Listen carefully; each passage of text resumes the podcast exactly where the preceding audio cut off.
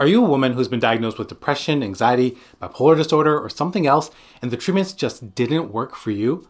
Did you know that attention deficit hyperactivity disorder, or ADHD, can often present like these diagnoses in women? That's right, and it's one of the reasons why women can often go undiagnosed or misdiagnosed for years. Today, we're going to explore ADHD symptoms in women versus men, delving into the surprising gender differences that could be affecting you or someone you know. So, if you or someone you care about has been grappling with these issues, or if you're simply curious about this important topic, you won't want to miss this. And who am I to guide you through this complex subject?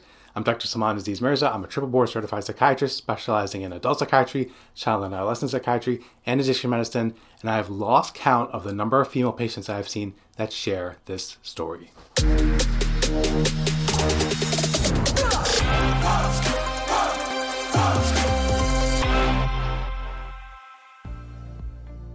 Let's start with setting the foundation. Attention Deficit Hyperactivity Disorder, or ADHD, is a neurodevelopmental disorder characterized by persistent patterns of inattention, hyperactivity, and impulsivity that interfere with functioning or development. These symptoms manifest differently in different people, influenced by factors like age, gender, and individual neurological makeup. You might be surprised to learn that ADHD is far more common than many people realize. More than 8 million American adults are estimated to have ADHD, but research suggests that up to 80% of them may not even be aware that they have the disorder. That's a staggering number of people living with undiagnosed ADHD. But here's where things get even more interesting. Recent studies have shown a significant increase in ADHD diagnoses, especially among women.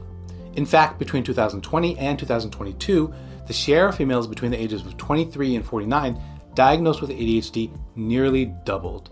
Since 2010, the rates of ADHD diagnoses have tripled overall. Historically, males have been more likely to be diagnosed with ADHD, but these studies indicate that the gender gap has been closing over the past 12 years.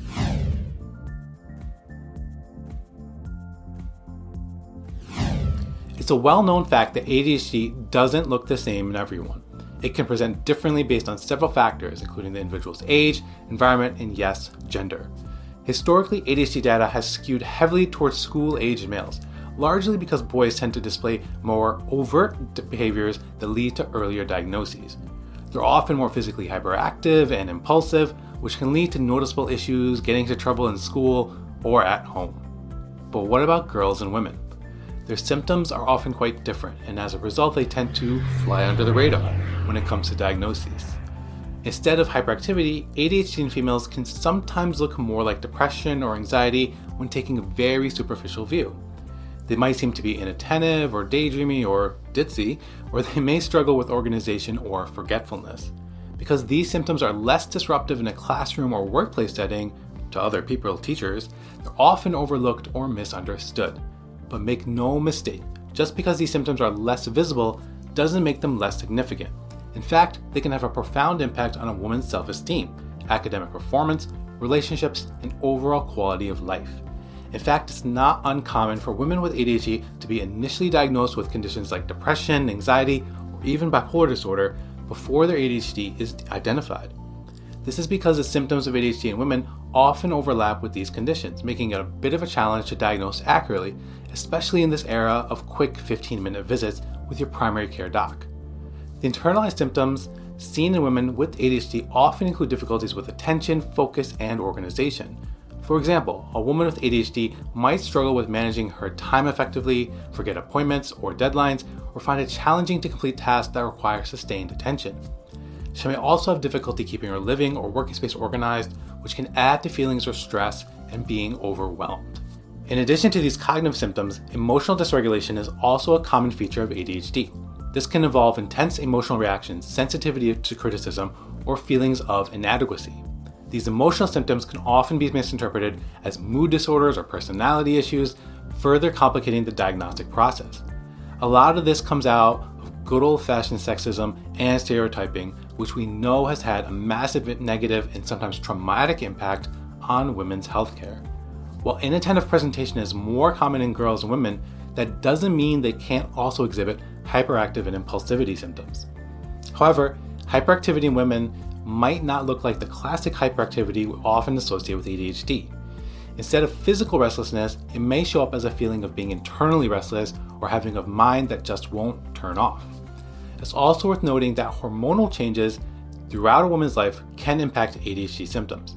Menstrual cycles, pregnancy, and menopause can all affect ADHD symptom severity and management, which adds another layer of complexity to understanding and treating ADHD in women. Coming back to healthcare education, so many people in the medical field, especially us guys, have little to no idea of this entire topic around menstruation and its impact on women's health. Guys, we gotta do better, myself included.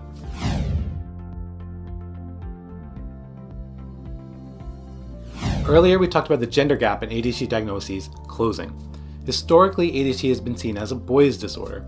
This discrepancy can be attributed to a variety of factors, but it largely boils down to the fact that the classic symptoms of ADHD, hyperactivity, impulsivity, and inattention, are more often associated with male behavior. As a reminder, between 2020 and 2022 alone, the number of women aged 23 to 49 diagnosed with ADHD nearly doubled. That's a significant shift, and it prompts us to ask why is this happening? There are a few potential reasons. Firstly, there's a greater awareness and understanding of how ADHD presents in women. As our understanding of these gender differences in ADHD symptoms has improved, more women are being correctly diagnosed after periods of misdiagnosis and suffering. We'll get more to that in just a little bit. Secondly, societal changes are playing a role. The demands and pressures of modern life, managing a career, raising a family, juggling multiple responsibilities, can exacerbate ADHD symptoms, leading more women to seek help. Additionally, the increased accessibility of mental health care, particularly to telehealth, means more women are able to access the help they need. Lastly, there's a growing self awareness among women about ADHD. More and more women are recognizing their symptoms, doing their own research, and coming to their healthcare providers with suspicions about ADHD.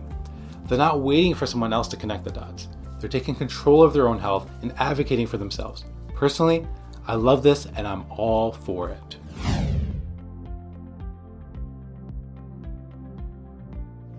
Understanding the nuances in how ADHD presents in different genders is crucial.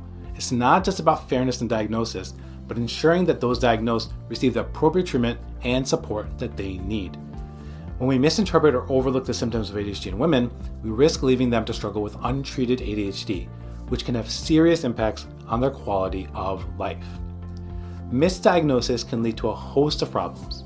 For example, a woman might be treated for depression or anxiety without addressing the underlying ADHD that contributes to these conditions. This can result in treatments that are ineffective or even potentially harmful. So many of my female patients with ADHD have previously tried numerous medications, ranging from antidepressants, mood stabilizers, benzodiazepines, and even antipsychotics, none of which have ever quote unquote worked for them. This creates pushback from the doctor. Why isn't this working? It should be working. There has to be something wrong with this patient. This further stigmatizes the patient and sows distrust when doctors then blame the patient for not getting better, quote unquote. Along with this, the stigma associated with some of the diagnoses and potentially being labeled treatment resistant can be really hard to shake. I use the analogy of a car that doesn't work a lot. Filling the car up with gas can be a great intervention if the problem is that there is no gas in the car. If the problem is that the battery is dead, no matter how much gas you put in the car, no matter how many tires you replace, no matter how many times you swap out the spark plugs, none of those will work until you give the battery a jump or replace it diagnosing the problem correctly leads to an effective solution that works. Delayed diagnosis is another common issue for women with ADHD. Many women don't receive their ADHD diagnosis until adulthood, often in their 20s, 30s, 40s, or beyond. This delay can result in years, even decades, of struggling with symptoms that they don't fully understand. They may grapple with feelings of inadequacy or self doubt, believing that they are simply not good enough or capable enough, when in reality, they are dealing with an undiagnosed neurological condition. This late diagnosis can impact various aspects of women's lives, including their academic performance, career progression, and relationships. For instance, they might struggle with job performance due to difficulties with organization and time management. They might have strained relationships due to emotional dysregulation and inconsistent attention. They might also grapple with a higher risk of comorbid conditions like anxiety, depression, or substance misuse. These all then feed back into these unhelpful gender stereotypes that exist that women can't be leaders or CEOs, that they can't be lawyers or doctors, and are better suited to be paralegals, nurses instead, which is all a bunch of BS.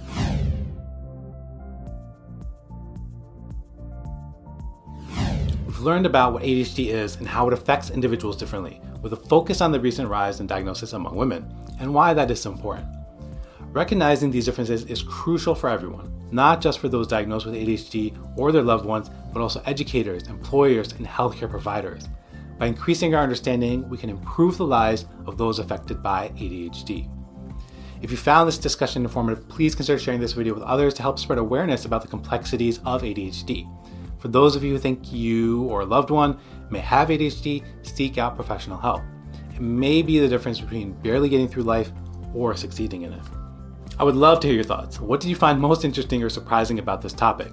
Do you have any personal experience with ADHD that you're willing to share? Do you have any questions about what we discussed today? Please leave your comments below as I always look forward to going through them and answering what I can. I want to thank you all for spending your time with me today. If you've enjoyed this video and want to learn more about ADHD and mental health, please hit the like button, share this video, subscribe to the channel, all that good stuff. I regularly post content on these topics, and your support helps me to continue to bring this valuable information to you.